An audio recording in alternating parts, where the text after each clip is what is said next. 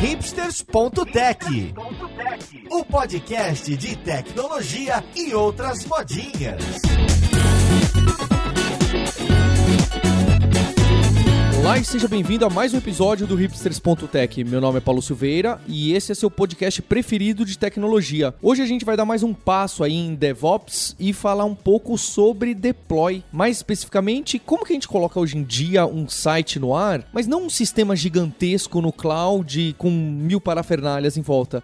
A gente vai começar lá dos primórdios, lá de trás, e se eu preciso colocar um pequeno site no ar. Eu sei que esse é um desafio seu e de muitos ouvintes, então vamos lá podcast ver com quem que a gente vai conversar.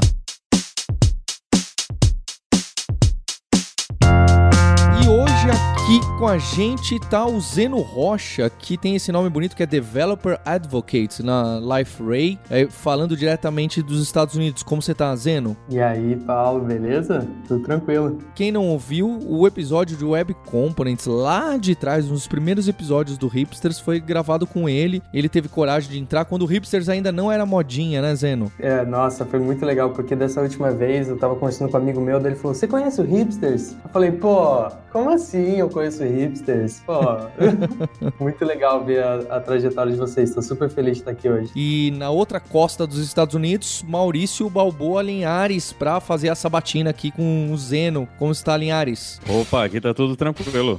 Infelizmente eu já passei da idade de usar essas ferramentas mágicas, mas a gente, a gente segue, a gente segue. E a gente tava preparando a pauta aí, conversando sobre podcast, e, gente, e todo mundo caiu na mesma ideia de como a gente começar. Porque o que eu acho que o ouvinte tem dificuldade, ou pelo menos passou por isso numa época lá atrás, é de colocar um sistema no ar. E eu sei que a gente tem um público muito grande que usa as coisas super avançadas, mas a gente também tem muita gente que tá no começo ou tá fazendo as coisas da maneira mais simplória de todas. E no século passado, literalmente, uma das pouquíssimas formas da gente colocar um site no ar era você tendo seus arquivinhos HTML, CSS, JavaScript, na verdade ficava tudo num arquivo só, era assim antigamente. E a gente fazia o tal do FTP. A gente abria um programinha de FTP que talvez tenha gente que nem sabe que isso existe hoje em dia, e você enviava arquivos diretamente para o servidor, aquele servidor já estava rodando com algum servidor web lendo um determinado diretório, e a partir do momento que os arquivos estavam lá, se você acessasse www.seusite.com/barra alguma coisa, ele tentava buscar naquele diretório, ou algo muito próximo a isso. Então eu queria saber de vocês como que era isso para vocês, se tinha. Uh, e como que isso foi mudando com o tempo. Cara, FTP era lindo, né? Diz aí, Maurício. Você só fazia o drag, você fazia o drag and drop ali dos arquivos, meu, era só arrastar e boom, tava no ar. Reload na página, né? Naquela internet de linha de escada, né, que demorava alguns minutos para ele copiar. Eu, eu, lembro que na, na época era o WinSCP que a gente usava. Ele abria duas janelinhas, né? De um lado era a janelinha do seu computador, do outro lado era a janelinha do computador remoto. Aí você conectava, ele mostrava lá a lista de pastas. Você pegava mesmo a pasta, né? Movia a pasta do seu computador pro outro e era como se você estivesse usando o Windows Explorer, só que 100 vezes mais devagar, né? Ele ia copiando, ele ia copiando os arquivos para aquela máquina e, e, ia trabalhando. E às vezes tinha, tinha gente que era um pouco mais avançada e trabalhava num volume montado, né, em NFS lá na sua máquina. Então você montava um volume NFS na sua máquina que era o volume da máquina que estava em produção, que provavelmente era uma máquina que estava em outra sala, né? Que nessa época não tinha cloud, a cloud era o, o seu computador que estava ligado no IP fixo, né? Era dentro, dentro da empresa, tava lá aquele IP fixo, tinha aquele computador que fazia, e aconteciam coisas incríveis. Isso foi uma história que a, até a minha esposa passou por isso, né? Que ela, ela trabalhava como gerente numa, numa empresa que fazia sites. Um dia, de repente, um dos programadores chega para ela e diz: Olha, aquele site que a gente tinha que entregar amanhã, então, eu apaguei ele todo no servidor. Nossa. E a gente não tem backup. Nossa! Porque trabalhava direto no FTP, né? Todo mundo trabalhava, fazia tudo direto lá dentro da máquina, alterava tudo lá dentro da máquina. Aí ele tava mexendo numa coisa do Tomcat, apertou lá para fazer o One Deploy do Tomcat. E o Tomcat, felizmente, foi lá, apagou a pasta e era uma vez a aplicação toda. Eles passaram o resto ah. do dia na loucura, pegando cache, pegando tudo para ver se eles conseguiam salvar o site. É uma época assim, saudosa, mas que eu não quero voltar para esse tempo, não. Pô, como assim? Não, ó, eu era, eu era mais profissional. Vou falar o seguinte, assim, eu não era nesse nível de volume, pelo menos eu tinha lá o meu V1, V2, V3 no meu computador. ver, ok, essa é a última versão, eu prometo, porque, meu, eu, eu sei a sensação. Era, era editar as coisas no FTP, você ia na, na cara e na coragem. E quando dava até problema de permissão de arquivo, você ia lá, trocava a permissão do arquivo no FTP. Meu, bons tempos, hein? Não, e sem saber, porque às vezes você, logo quando eu comecei a usar Linux, eu não entendia essas coisas de permissão. Aí o pessoal dizia, ah, vai, Isso. precisa de permissão, bota 777 aí. Aí você ia lá. 777 no arquivo e é isso aí.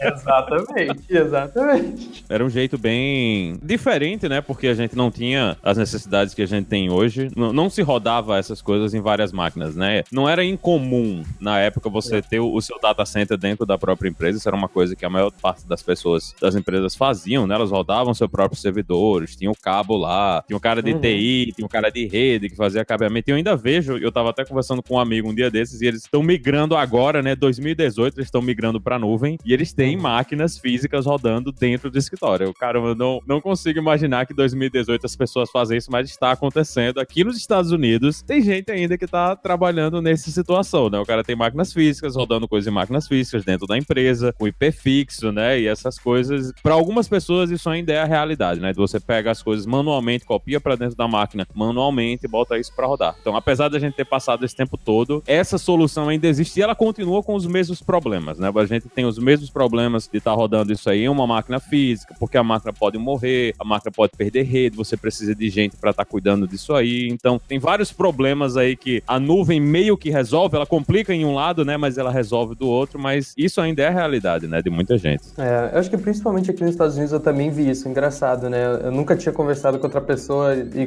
sobre esse assunto. Eu acho que o fato do pessoal ter mais infraestrutura in-house aqui é porque é mais barato, né? O equipamento. E aí, quando eles chegam, ah, vou comparar minha conta com a conta que eu vou pagar, sei lá, na Amazon, aí fica muito caro. Então a galera prefere. Mas aí o pessoal usa até pager, né? Porque se cair, meu amigo, tem que ter alguém lá para apertar o botão e, e botar no ar de novo, né? É arriscado. Eu também sou mais fã de nuvem, viu? É o melhor approach hoje em dia. É porque o pessoal já não lembra mais como que era, mas no, no FTP, o servidor tava lá o tempo todo rodando, o servidor web, o Apache na época, que tava em todo lugar. Então você tinha arquivinhos PHP, é, bastava você fazer o, o arrastar do seu computador para outro computador que já estava no ar. Não tinha isso de agora use esse outro conjunto de arquivos aqui como sendo a minha aplicação web. Era tudo na, na violência ali, né? Você passava, dava reload, ele já falava, opa, é esse arquivo aqui não é mais aquele. Era um hot deploy que não era um hot deploy, tava tudo quente mesmo, tava tudo ligado e você trocava as coisas, o carro, você ia trocando as peças do carro com o carro andando mesmo, sem desligar. O que tinha essa vantagem de você dar o reload e ver as coisas acontecer. Opa, editei aqui o título e as imagens. Então dá um reload aí que, ah, era isso mesmo que eu queria, o cliente fala. Mas gerava essas situações que o Linhares já começou com uma catastrófica aí de que as pessoas usavam o próprio servidor de produção como sendo o ambiente de integração de todos os desenvolvedores da equipe, que é uma maluquice total. Na época a gente não pensava nisso, né? A gente não. Essa, essa coisa de ambientes diferentes, isso é, isso é uma modernidade. Nossa, isso é, isso é um luxo. Isso é uma modernidade. Naquela época, meu amigo, o negócio de hipster era desenvolver e testar em produção. Você testa em produção, abre a página, tá funcionando. Beleza, tá tranquilo, segue aí. Essa coisa de ambientes de teste, isso é uma coisa que veio muito depois, né? Até porque a gente nem entendia como subdividir essas coisas, né? Você tinha aquela máquina grande que tava lá, que era para rodar todos os sistemas de produção, e só tinha ela. Era ela que tinha que fazer o trabalho, era ela que rodava o banco de dados, era lá que você fazia o backup, e era tudo manual, né? Não era uma coisa que a gente fazia.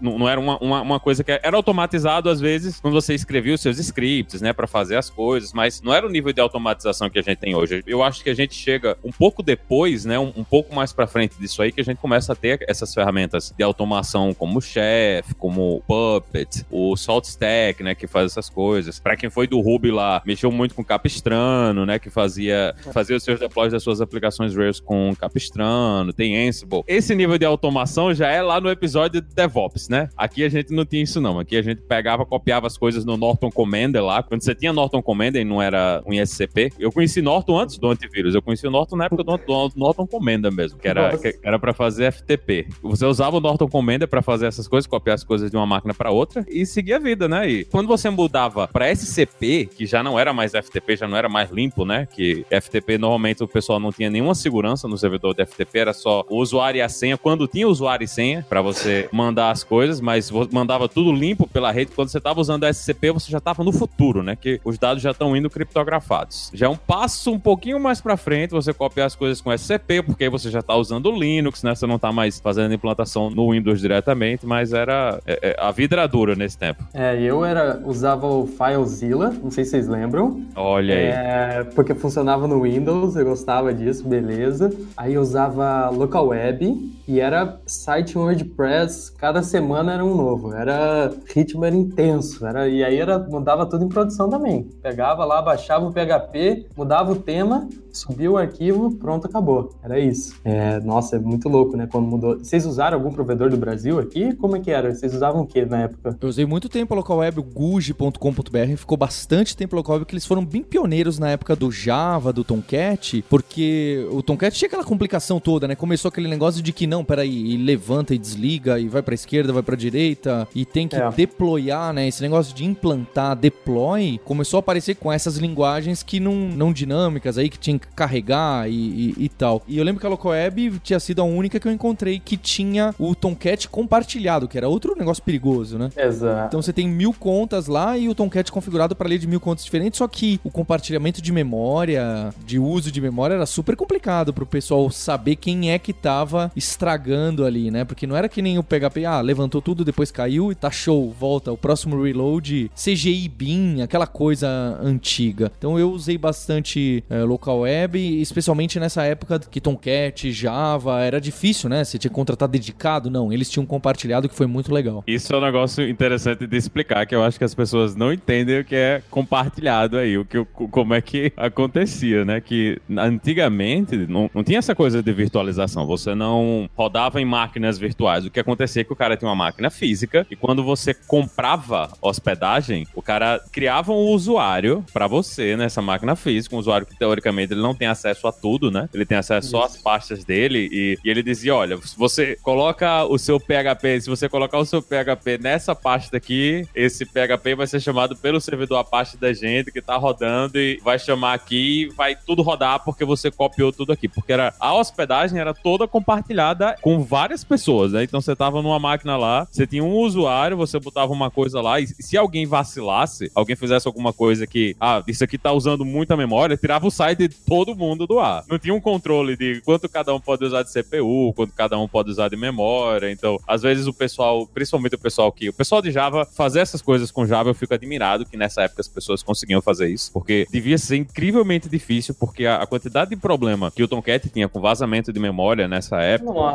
De biblioteca de log, de conexão com banco de dados, isso era um negócio fora de série. Quem conseguiu fazer isso sem estar restartando o Tomcat de uma em uma hora, tá de parabéns, porque não era trivial não de fazer um negócio desses não. Mas tinha coisas também em PHP, principalmente o pessoal que usava muito GD, né, para processar imagem, chamava Image Magic. Aí você uhum. pegava uma imagem no upload e tinha que processar a imagem para fazer um crop, né, para diminuir a, a, imagem, fazer alguma coisa. Aí o cara recebia um monte de upload de uma vez só, aí levantava 50 processos do Image Magic, aí matava a máquina, parava o servidor de todo mundo. Era um negócio assim inacreditável. Essa era a hospedagem compartilhada e era compartilhada de verdade. Era você dividindo uma máquina com 50 outras pessoas. O próximo passo foi isso que você falou, né? Foi desse negócio aqui, tá tudo junto na mesma máquina e a, a diferença é só um outro usuário, um outro pedaço da máquina para esse mundo de VM, né? Eu acho que, pelo menos o que eu lembro, Python e Django começaram a ficar muito populares, pelo menos na, na época que eu tava vendo isso, aí a galera usava muito Linode, é, no mundo de Ruby, Ruby on Rails, aí Heroku começou a bombar também, né? Porque aí eles começavam a fazer algo mais virtual e beleza, lá por baixo dos panos eles é, faziam suas máquinas virtuais e agora você contratava. Porque você tem a máquina toda, aí você, o que que o provider fazia, né? Dividia essa máquina toda em várias máquinas virtuais e o cara ainda pode dividir aquela virtual em quantas ela quiser, né? Então começou a entrar um outro nível de hospedagem, né? Já era uma outra história, né? Vocês usaram esses caras aí? Eu usei muito isso aí para WordPress. Eu fui cliente do Heroku para milhares de aplicações Ruby, mas eu também fui cliente desse pessoal que fazia hospedagem de WordPress na nuvem, né? Que você pagava e eles instalavam o WordPress aí em, em algum lugar e você simplesmente usava o WordPress que estava rodando por lá. Ele não diferenciava muito dessa história que a gente falou do FTP, então ele deixava o WordPress rodando e você tinha acesso aos arquivos a mexer diretamente, é isso? Não, era meio gerenciado, né? Tinha algumas coisas, tipo, na maior parte das vezes você não podia instalar plugin, né? Porque os plugins eram instalados para todo mundo, então eles tinham um, um conjunto de plugins que estava disponível,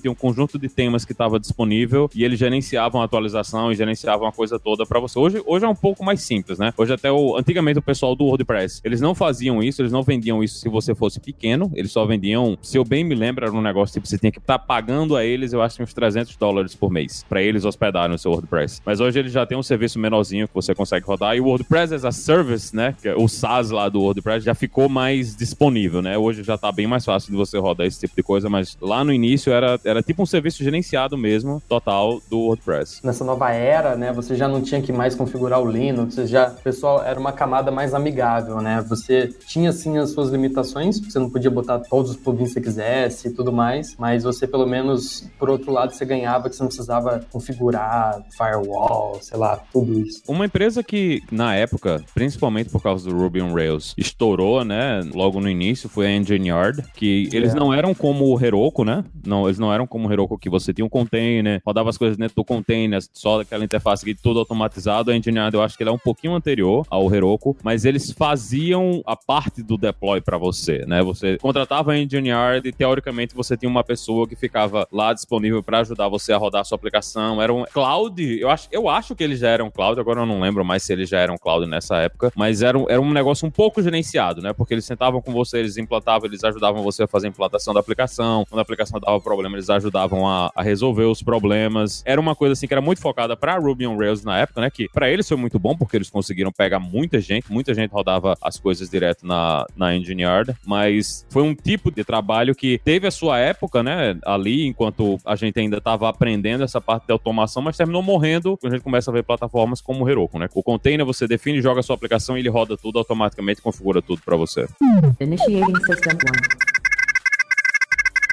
Antes da gente chegar em qualquer coisa próxima de cloud e desses mais modernos aí, mais próximo ainda do Engine Yard, a gente passou por esse momento de coisas compartilhadas, FTP, e aí acho que quando começou a ficar um pouquinho mais barato, porque ninguém tinha, ah, eu tenho uma máquina uh, que eu aluguei lá e a máquina inteira minha dedicada. Era um negócio caríssimo. Ainda mais aquilo de você colocar, você comprava o computador, porque você queria com determinadas especificações, e deixava lá no servidor, né? Tem isso, sei lá, tem até um termo para isso, ainda existe. Não, e, e no, no, Brasil a gente teve também muita revenda, né? Tem várias Isso. empresas do Brasil que eram revenda de data center, né? Os ah, caras, é? É, eles alugavam máquinas em data centers do lado de fora e vendiam essa hospedagem compartilhada. Eu acho que no início, a maior parte das hospedagens do Brasil eram assim. Era gente que fazia revenda de, de data center. Era mais via uma ferramenta. Caramba, como é que era o nome da ferramenta? Era alguma coisa panel. Como é que era o nome dela, meu Deus? cPanel? É, o cPanel. Exatamente. Isso. O cPanel ah. era a coisa que gerenciava, né? Essa loucura toda. É, então começaram a aparecer essas máquinas que você tinha o controle total. Então você literalmente tinha uma máquina e o acesso, se era um Linux, aí você ia fazer tudo por SSH e SCP você não ia fazer mais por FTP por diversas razões, é, não só de segurança, como o protocolo não era adequado para um monte de coisas. Teve esse momento, mas que me parece que era bastante complicado também para você fazer, você ser o responsável 100% por uma máquina, né? O,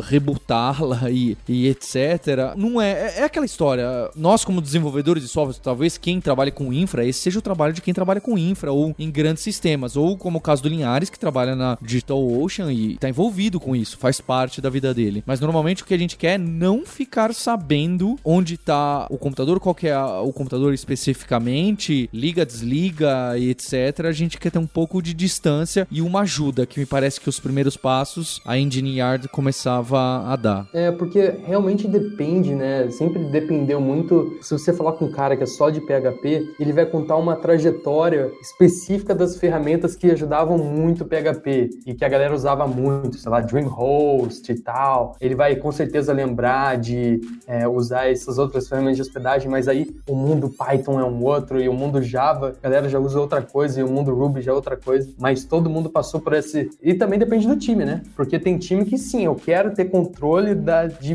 mexer cada pedacinho e tem aquele caso onde, sei lá, cada um de nós aqui nessa call, a gente tem uma ideia e quer botar um projetinho no ar no final de semana. Então, beleza, eu não vou poder parar e poder configurar meu Linux todo para botar esse projeto no ar, né? Como é que eu faço? Então, esses caras foram uns primeiros passos aí para ajudar nessa área, né? E aí, para onde que a gente vai? Depois do compartilhado, a gente começa com o surgimento da primeira nuvem, né? Que é quando a Amazon aparece lá em... em... 2006, o EC2. 2006, 2006, 2007, né? Que começa o EC2 2002. Agora você tem uma máquina toda sua, que não precisa ser uma máquina gigantesca, você pode escolher o tamanho da máquina que você vai usar, então você não tem aquela responsabilidade que... Um dos grandes problemas de você pegar uma máquina do data center era que muitas vezes a máquina era muita máquina para o que você queria fazer. Então, o que acontecia era que uma máquina que, teoricamente, você deveria estar rodando um serviço só, você devia estar rodando o servidor web numa máquina, você estava rodando o banco de dados na outra. O que acontecia é que você colocava 20 clientes, né, rodando 20 aplicações dentro daquela máquina, e quando aquela máquina sozinha morria, ela levava a empresa toda embora. É verdade. Principalmente para quem trabalhava em agência, né? Quem trabalhava em agência, quem trabalhava com esse pessoal que trabalha com projetos pequenos, muito espalhado, né, que é muita coisa que você precisa controlar, eles queriam fazer o melhor uso possível das máquinas, usar o máximo possível por causa do placement, né? Você quer usar o máximo de CPU, o máximo de memória, que você tá pagando pelo negócio, mas aí você perde em confiabilidade, né? Não existe essa de um cliente sair do ar. Todos os clientes saem do ar de uma vez só, porque você não tem nenhuma outra forma de fazer isso funcionar, né? Você vai sofrer com o fato de você estar tá dependendo dessa máquina só e contratava a máquina direto no data center, porque além de você poder contratar a máquina, tinha também gente que alugava espaço em data center. Você compra a máquina, você manda a máquina lá pro data center, a galera vai lá, coloca a máquina no data center, faz o setup. Só que qualquer coisa que acontecer é responsabilidade sua. Então, imagina que se aquela máquina queimar, o disco queimar, ou der problema lá no RAID, você vai ter que pegar outra máquina, colocar lá, fazer o setup de novo da máquina, e rezar para que você tivesse RAID lá na, nos discos para não perder todos os dados, ou que você tinha um backup off-site aí, de, em algum lugar, né, para que você conseguisse pegar essas coisas novas. E convenhamos que a maior parte das pessoas não fazia isso, né? Então, quando a máquina física morria, realmente morria com tudo e, e ia tudo embora. No Brasil, a gente teve vários casos na, disso aí na internet, de empresa de hospedagem que ou o data center pegou fogo, aconteceu alguma coisa, ninguém tinha backup de nada e todo mundo perdeu tudo. Teve um que eu acho que foi até recente, rapaz, que aconteceu uns dois ou três anos atrás, que tava todo mundo brincando na mídia e o cara desapareceu. Nossa, Mas é. era a realidade na época, né? Você tinha essa coisa de você alugar a máquina do, no data center ou de você mandar a sua máquina do data center. E o grande problema de fazer isso era que era muito ruim de você conseguir usar as máquinas de forma você conseguisse aproveitar o máximo delas. Aí nisso aí surge a virtualização, né? Eu acho que eu acho que um dos primeiros vendors que vendeu esse tipo de solução para o pessoal foi a VMware, que eles tinham isso. uma solução que fazia esse tipo de coisa, né? Que você pegava uma máquina, quebrava essa máquina em várias máquinas virtuais e o pessoal podia mexer nessas máquinas virtuais. Era um pouco mais fácil de você fazer backup, um pouco mais fácil de você testar. As máquinas eram isoladas, né? Então, alguém que fizesse alguma coisa que não devia na sua máquina, ele só ia causar um problema na máquina dele. Ele não ia quebrar todas as outras máquinas virtuais. Que era um problema que acontecia muito nesses ambientes compartilhados, porque a partir do momento que você dá um, um acesso de superusuário para alguém, essa pessoa pode chegar lá e apagar qualquer coisa. Então, às vezes ela não sabe o que está fazendo, não sabe o que é que está acontecendo, ou acontece um acidente e o cara apaga o banco de dados, porque é. o banco de dados está rodando lá na mesma coisa que está rodando a aplicação web e o cara não sabia. Então, essa coisa de usar as máquinas virtuais, ela simplifica um pouco. Eu não acho que isso chegou muito no Brasil, pelo menos eu não lembro de ter visto o pessoal comentando dessas coisas de usar VMware no Brasil. Acho que talvez banco, né, quem tinha data centers muito grandes, provavelmente fez uso dessas coisas, mas eu acho que a maior parte do pessoal que trabalhava desenvolvendo aplicação e essas coisas não chegou a lidar com esse tipo de solução no Brasil. Hoje ainda tem muita gente que usa, né? Eu sei que a DataPrev mesmo trabalha muito com máquinas virtuais internamente lá para soluções deles. Imagino que governo e banco devem usar muito essas coisas ainda hoje. Quem começou a usar então foram essas empresas de host para tentar quebrar em tamanhos menores as máquinas gigantes e compartilhar um pouco essas máquinas gigantes, porque ela sabe que os 10 clientes dela não estão usando o poder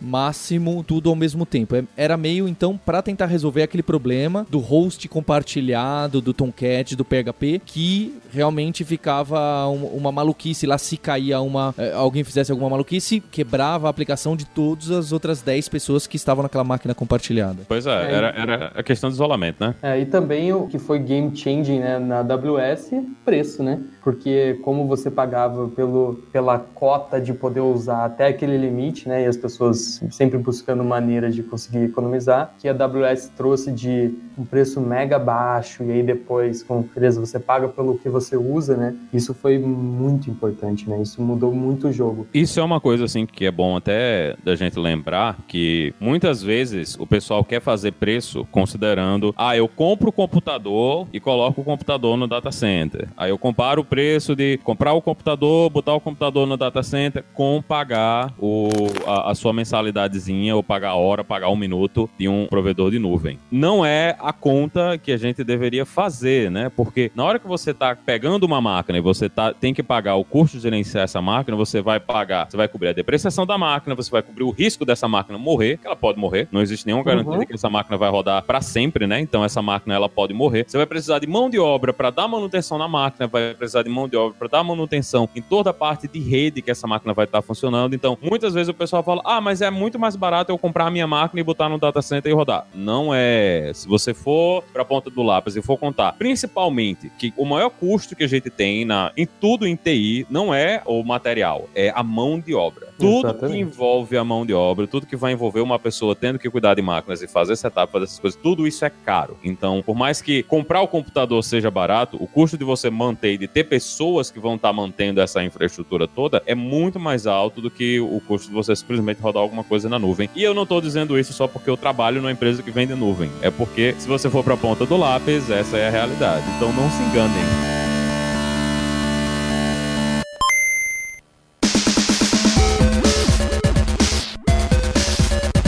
A gente falou um pouco da andada da infraestrutura, certo? Então, para começar a resolver esse problema de fazer o deploy, máquina compartilhada, máquina isolada, o pessoal começou a baratear custo de, de várias formas. Isso para melhorar a vida do cara do hosting ou o preço que a gente pagava. Mas me parece que a vida nossa continuava complicada porque o deploy ainda não era simples. Seja a máquina virtual ou não, nós éramos donos do Linux inteiro normalmente, vai, ou do Windows inteiro que estava lá, responsáveis por quase tudo. Então, qualquer besteira, sistema de permissão, onde coloca o arquivo, como que faz o setup do Apache. Ah, mas será que não? Agora tem Nginx, vamos para esse. Uh, vamos usar esse outro servidor aqui do Ruby on Rails. Era tudo decisão na nossa mão. Ou mesmo que você já soubesse, você tem que fazer o setup, tomar cuidado, atualizar e etc. E o momento do deploy continuava complicadíssimo. Você faz SCP e, e descompacta, ou ah, não, eu tenho um script aqui de deploy. Ainda antes do, do DevOps chegar e, e tomar conta e criar algumas práticas para isso. Então, quando é que começa o deploy nesses ambientes de cloud a serem mais fáceis? Isso é, eu não ter que ficar arriscando e nem ter que tomar conta de tantas coisas. É engraçado, né? Porque tudo na vida é ciclos, né?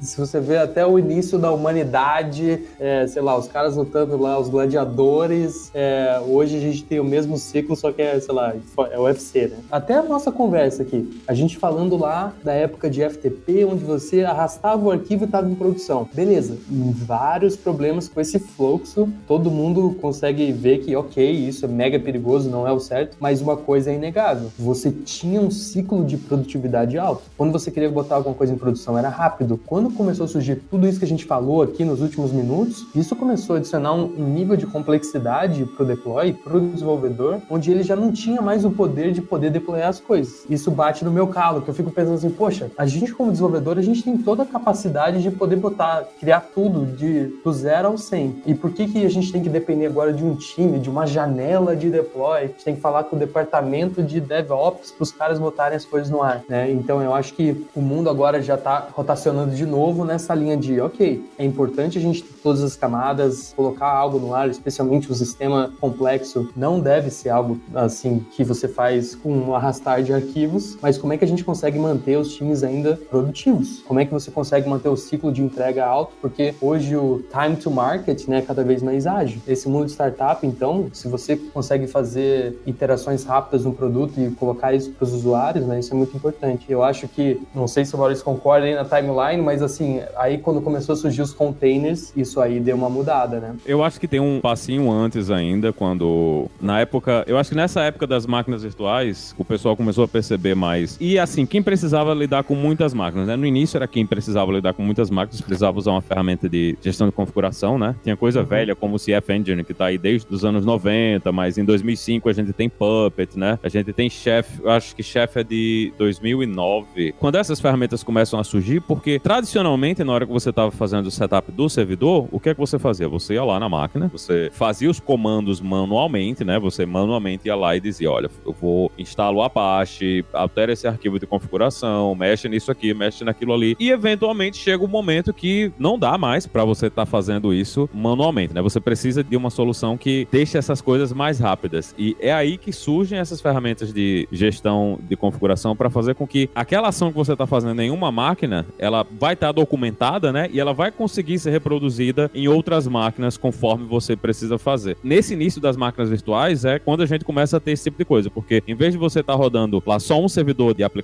né? Só um servidor servindo lá o seu PHP, você tem lá quatro máquinas servindo esse PHP. Então você precisa de, uma, de alguma coisa que vai fazer as quatro máquinas serem iguais. E o que vai fazer essas quatro máquinas serem iguais é essa ferramenta de gestão de configuração, né? Então a gente começa a ter esse passo, né, no meio do caminho. Então surgiram várias ferramentas, né? Como eu tinha falado antes aí, o pessoal do Ruby usava muito Capistrano para fazer isso aí, você fazia o deploy usando o Capistrano, que instalava coisa, ele preparava o servidor da aplicação, alterava a uhum. configuração e a gente começa a usar essas ferramentas, né? Nessa época, essas ferramentas de gestão de configuração do servidor para garantir que todos os servidores estão rodando a mesma coisa, exatamente porque agora a gente não roda mais em uma máquina só gigante, né? A gente tem várias máquinas para controlar e a gente precisa garantir que todas essas máquinas estão rodando o mesmo código, né? Estão rodando a mesma versão, estão rodando os mesmos pacotes e, e essas coisas. Initiating system one.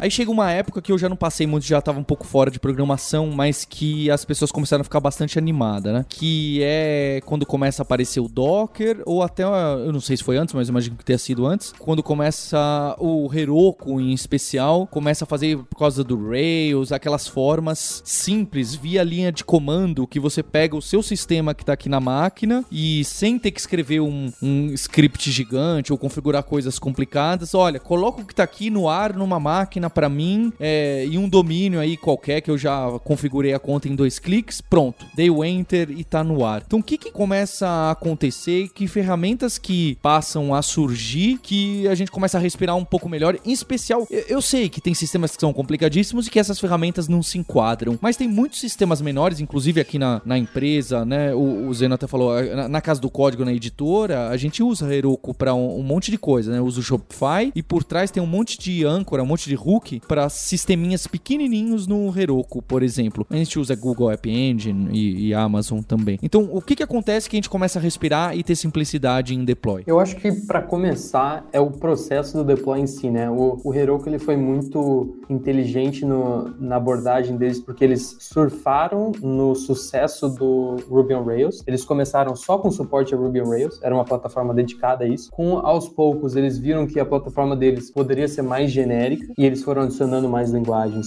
É, mas o que eles trouxeram que foi legal, né? É, assim, são várias coisas, né, que dá pra gente falar, mas o lance dos add-ons do Heroku foram bem legais. O lance do próprio, o, o, deploy em si, na hora que você roda o comando, é, o que ele faz, na verdade, ele te dá, e também essa outra coisa que eles também surfaram junto, o pessoal começou a usar o Git, né? O pessoal começou a ficar cansado de fazer V1, V2, V3, V4. Quando o pessoal começou a usar controle de versão, o Git ficou muito popular, com o GitHub e tudo mais, e aí, hoje você pode fazer um deploy no Heroku, você só cria um novo remote do Git, apontando para o Git server deles, e você dá um Git push. Esse poder de você poder colocar as coisas dessa maneira deu muita autonomia para os developers de novo, entendeu? E aí que eu acho que a gente começou como developers sozinhos, né? Não vamos falar como DevOps, mas como developers, a gente começou a tomar controle de novo da nossa stack e poder ser produtivo da mesma maneira que a gente era antes, só que agora numa outra perspectiva. Né? Além de ter essa importância de o cara sempre pode colocar, também tira uma coisa do desenvolvedor, que é essa necessidade de escovar coisas desnecessárias. Porque uhum. na hora que o cara quer, ele tá lá, ele pega a coisinha do Git, ele não precisa meter um monte de, de coisa, não precisa lembrar de um monte de coisa, ele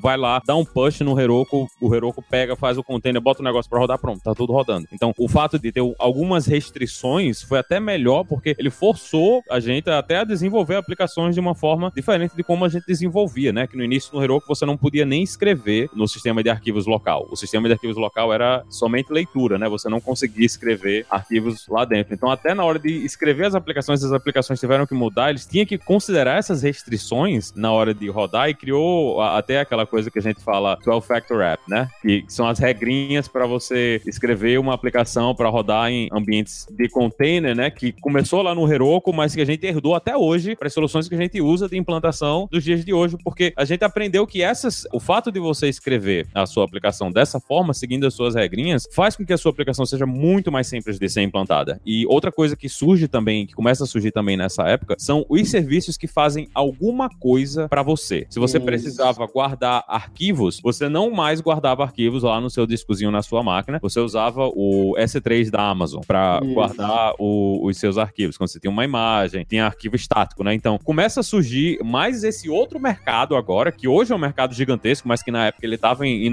ele estava nascendo ainda, que eram essas plataformas que forneciam alguma funcionalidade pra gente na hora de escrever a aplicação para que a gente não tivesse que escrever essa funcionalidade diretamente. Então começa a ter gente que oferece banco de dados, começa a gente que começa a oferecer fila, né, de mensagem para você trabalhar com uhum. aplicações que são assíncronas e tudo isso começa a surgir para que o desenvolvedor ele não tenha que fazer setup e preparar essas coisas ele mesmo, né? Ele pode usar uma solução de alguma outra pessoa para fazer isso aí e ele não precisa escrever. Então diminui muito a necessidade de desenvolvimento e a preocupação que o cara tem para criar uma aplicação ali dos primeiros passos para colocar em produção, que era diferente no passado, né? Você tinha que saber fazer setup da sua máquina Linux, tinha que entender como é que funcionava, tinha vários detalhes que você precisava entender. Então, o caminho para você sair de tive uma ideia para colocar uma aplicação em produção era muito maior. Então, não, não ia ter esses os, os hackathons que a gente tinha, né? Que era os hackathons, você tinha que escrever uma aplicação e botar a aplicação no ar em, em 48 horas lá. Isso nunca ia acontecer lá no início, né? Porque a gente nunca ia conseguir é. fazer implantação. Mas quando surge essas, essas soluções que simplificam esse trabalho, fica muito mais fácil da gente entregar isso. É, eu chego no, nos tempos de hoje, né? Porque a gente tem essa pluralidade de, de serviços em forma, às vezes, de add-on, em forma de outro provider, né? Você tem aí o Firebase, que também acelera muito o desenvolvimento. E aí você surge, não sei se vocês sentem esse calo, mas eu, com os meus próprios sites, assim, eu lembro que eu tava fazendo um, um site que era. tinha até a ver com Web Components. E era um site que tinha a seguinte arquitetura: era um Node.js que estava ali para servir os arquivos. Aí tinha um outro Node que era só para as APIs, legal. E aí depois eu tinha, eu precisava de um search na página, então eu tinha que mostrar tinha que fazer um search. Aí eu falei, ah, bom, vou usar o Elasticsearch. Depois eu tinha que usar, ah, mas aí eu queria fazer alguma coisa em tempo real, aí eu usava, sei lá, o Firebase. E aí precisava fazer, sei lá, um cache de alguma coisa, usava o Redis da vida. Então, o que eu comecei a sentir foi que eu tinha um projeto que tinha uma ou duas coisas no Heroku, uma coisa no Firebase, eu tinha o Elasticsearch na DigitalOcean. Então, assim, hoje acho que a gente tem esse problema onde esses serviços são muito bons, cada um deles tem a sua característica, mas tem essa coisa onde se você quer botar a sua aplicação no ar de uma maneira simples, é difícil você poder confiar só com um provider, né? Você tem essa diversidade de providers, cada um deles com uma, uma característica que te ajuda mais e, e, é difícil você chegar e falar, não, quero usar esse cara aqui, né? É complicado. Vocês sentem isso na pele? Eu tô feliz. Hoje eu tô feliz de ter coisas como Firebase. Eu tô até brincando agora com React Native e o fato de Firebase existir é um negócio assim que tirou, sei lá, eu acho que é metade do meu trabalho de escrever a aplicação. Porque eu simplesmente posso usar Firebase para começar e se um dia o negócio ficar muito grande e ficar muito caro, talvez eu pense em fazer, em ter minha própria solução. Mas eu acho que o fato da gente ter é um pouco mais complicado porque você realmente precisa lidar com controle de acesso, com segurança, em tudo, em plataformas diferentes. Mas hoje eu acho que eu prefiro ter essa preocupação de ter que lidar com essas coisas, de ter que estar tá lidando com vários fornecedores do que eu ter que dar conta de tudo isso. Porque é verdade. escrever, principalmente para quando você está começando, quando você quer fazer uma aplicação, uma aplicação do zero, né? Você teve uma ideia e quer fazer um, um negócio por uhum. você mesmo. Eu acho que a barreira de entrada hoje ela é muito menor do que ela era antes, exatamente por causa desses serviços. E às vezes eu vejo gente perguntando: ah, mas o Heroku é muito caro, ah, mas o Firebase é muito caro. Cara, pense na quantidade de trabalho que você não está tendo agora para usar isso aí. Não é caro. Todos esses é. serviços são mega baratos. Eles são muito baratos. Para você pegar uma ideia e você colocar essa ideia no ar e já ter feedback, já entender se as pessoas vão realmente querer isso ou não, o fato de você conseguir fazer isso nessa velocidade e gastando muito menos tempo, porque tempo é a única coisa que a gente nunca vai ter de volta. O dinheiro você consegue, você hum. ganha de novo no outro mês, é um negócio. Uma coisa que tá custando para você, sei lá, 30, 50, 60, 100 reais por mês para você rodar essa aplicação, isso é quase nada do seu mensal, né? Mas o fato de você não ter que gastar o seu tempo para entregar essa solução pronta, porque tem todas as ferramentas que estão nos arredores que ajudam, é uma coisa que facilita demais a vida. É, eu acho que hoje a gente tem um mundo muito mais acessível mesmo. Tem gente que é, é mega nostálgica e fala assim, ai, mas naquele tempo. E isso cada comunidade vai falar diferente, né? A comunidade JavaScript vai falar, ai, mas no meu tempo eu não precisava usar Babel para transpilar coisas, usar React para compilar e Webpack, não sei o que lá. Sim, mas isso daí, para você criar uma aplicação complexa que vai atualizar o dado quando o cara digita e faz um monte de coisa e dar pirueta, pô, pra você fazer isso naquela época era muito complicado. Então, assim, essas ferramentas ajudam muito, né? Tem um projeto que eu tô trabalhando hoje que tenta juntar um pouco disso, de você conseguir fazer algo rápido, a sua aplicação em si, né?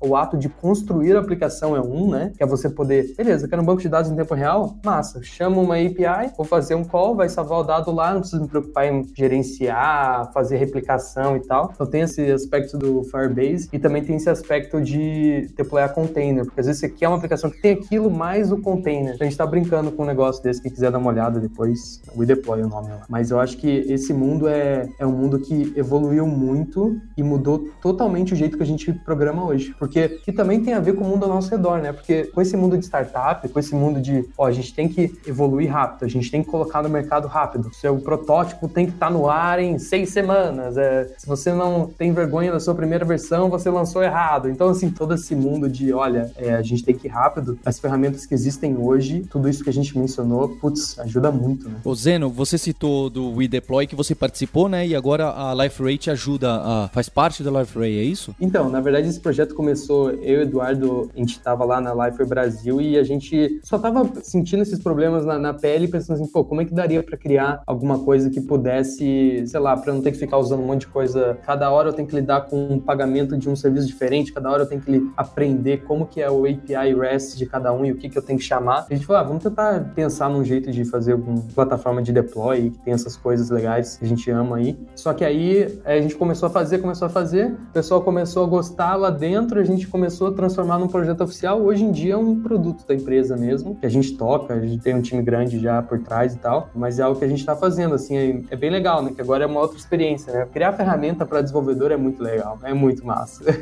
Initiating System Então o WeDeploy é uma dessas que ajuda, tem o Heroku que, além disso, faz todo o hosting ah, ali por trás. Que outras ferramentas, não necessariamente, eu sei que não é uma alternativa uma para outra, mas que outras ferramentas as pessoas usam para fazer deploy de forma simplificada? Isso é, eu não tô querendo automatizar o meu deploy complicado. Não, não é essa, não é bem essa pergunta de DevOps. Eu tô querendo, eu tenho um sisteminha muito pequeno em PHP, eu tenho um sisteminha muito pequeno em Rails, e eu queria fazer alguma coisa muito rápida para poder colocar no ar com velocidade e simplicidade. Que, que são as ferramentas que existem hoje em dia que eu posso usar? Olha, para quem tá na correria, uma das coisas que eu recomendaria aí vendendo o próprio peixe, tem as one-click apps na DigitalOcean, que tem várias coisas empacotadinhas já prontas para você chegar lá e jogar seu código, botar para rodar. Na Amazon tem o Elastic Beanstalk, é, um, é uma plataforma que ela é ela pode ser com containers, mas ela também pode ser só com um arquivo. Então você pega um, um arquivo de deploy, que seria o arquivo da sua aplicação, né? Entrega para ele, ele roda a aplicação, ele, ele pode montar banco de dados, ele bota o load balancer na frente, então ele faz todo esse trabalho para você. Então também é outra solução que é, é, bem parecido com o Heroku, só que o problema é que ele é um pouco menos user-friendly, né? Como as coisas da Amazon, elas, são, elas não têm uma interface simples de interagir, mas também é uma solução bem legal. Eu acho que o futuro, certo?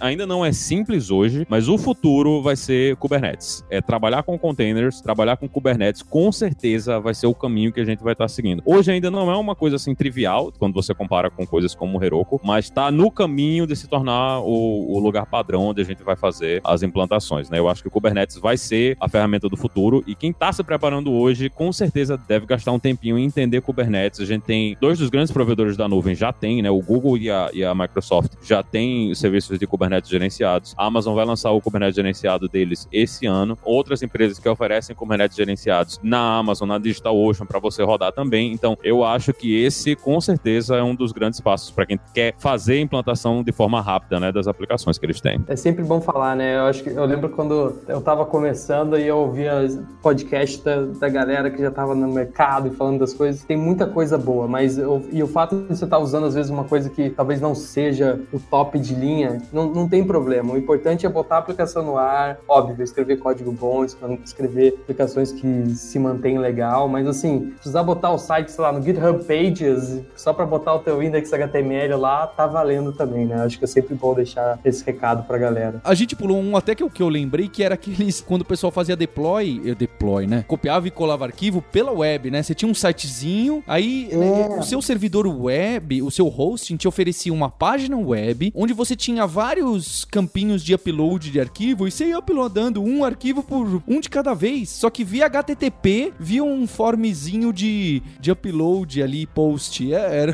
talvez ainda exista isso, que você consegue alterar uma imagem do seu site, de um hostzinho pequenininho, parece, né, não útil para o dia a dia que a gente tem, né, com profissionais, mas para quem tá começando, para colocar um sisteminha pequeno no ar e etc, eu acho que ainda valeria. O S3 tem um negócio parecido com isso, que você hosteia o seu site direto lá, da Amazon, e GitHub também faz isso. GitHub também pode hostear os sites dos repositórios que você tem lá dentro, se for um, repositório de sites estáticos. É verdade. Dá pra fazer. E, e no GitHub e, na- e no S3 dá pra ir lá na interface e fazer o upload do arquivo.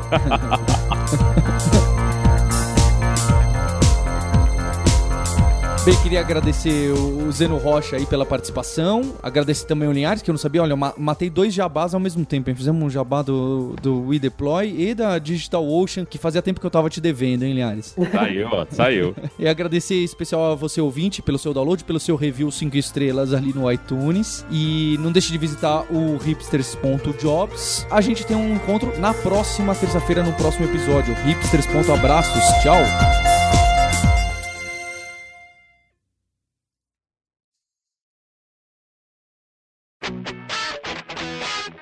Você ouviu o hipsters.tech, produção e oferecimento alura.com.br, cursos online de tecnologia e Kaelon, ensino e inovação.